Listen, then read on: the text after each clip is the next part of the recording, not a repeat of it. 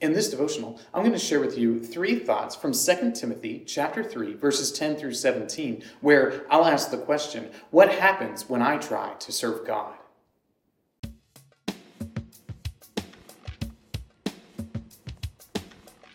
Second Timothy chapter 3 verses 10 through 17 says, "You, however, have followed my teaching my conduct, my aim in life, my faith, my patience, my love, my steadfastness, my persecutions and sufferings that have happened to me at Antioch and Iconium and at Lystra, which persecutions I endured. Yet from them all the Lord rescued me. Indeed, all who desire to live a godly life in Christ Jesus will be persecuted, while evil people and impostors will go on from bad to worse, deceiving and being deceived.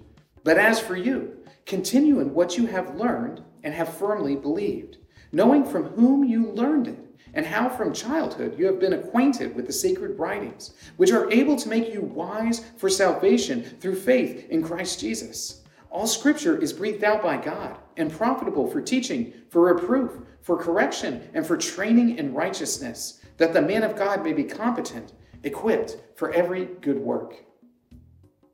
Paul is writing to Timothy and trying to give him some encouragement that even though the world might seem to be falling apart all around you, you have a responsibility and a sacred task, really, of being faithful to God, even in the midst of suffering.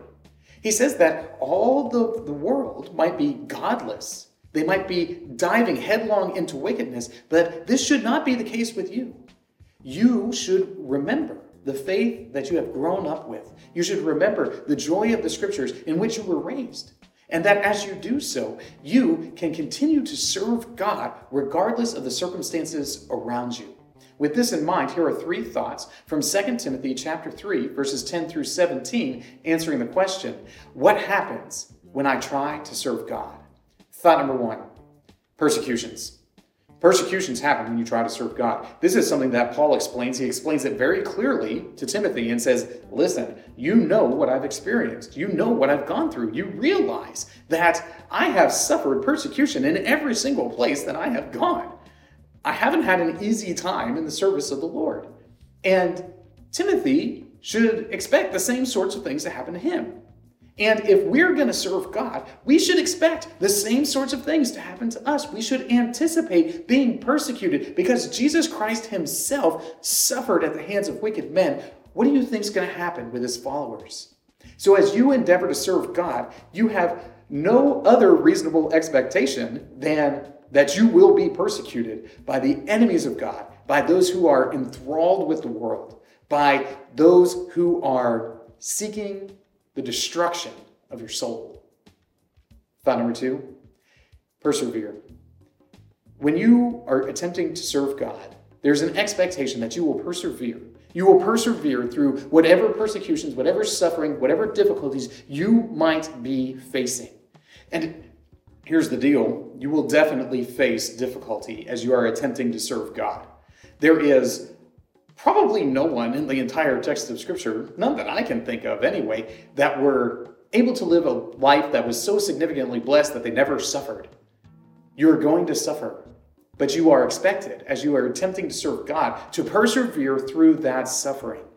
You need to recognize that your experience of pain in the world does not mean that God is not honest about all the good things that He's doing. But instead, those difficult circumstances, that pain, that suffering, these are things that the Lord uses to make you increasingly Christ like. So, what is our duty? What is our responsibility when we suffer in this world? It's to persevere, it's to trust in God and remain steadfast because our Lord is steadfast. Thought number three study the scriptures. Paul tells Timothy that he has the benefit of having been brought up in a household that is devoted to the Word of God. That he needs to continue to recognize the beauty that is in the Scriptures, the beauty of how God is guiding his people through his Word that he poured out through the mouths of prophets and apostles. And this is something that continues on for us that if we would rightly serve God, we do so as we study the scriptures and as we become more and more knowledgeable about what God has said to his people throughout their history. You see, we're not serving God in isolation. We're doing so through the course of revelation. We're doing so through the course of human history where God has made himself known to us. And the way we interact with God's actions, with His words that He's already provided, is by reading and studying the text of Scripture. And through reading and studying the text of Scripture, what do we find? We find that we are thoroughly prepared for whatever may happen to befall us. If we want to serve God, if we want to serve Him well, we must recognize that the Lord has revealed to us in His Word the ways that He wants us to live, the things that He wants us to know, so we rely upon the scriptures. We study them. We internalize them because we trust that in doing so, we are being prepared for increasing effectiveness in the service of God. These three thoughts come from the assigned reading of 2 Timothy chapters 3 and 4. If you'd like to read through the Bible with me, you can do so by subscribing to this channel by clicking on the link in the description or by joining the Facebook group Through the Bible, where we are reading the text of Scripture together.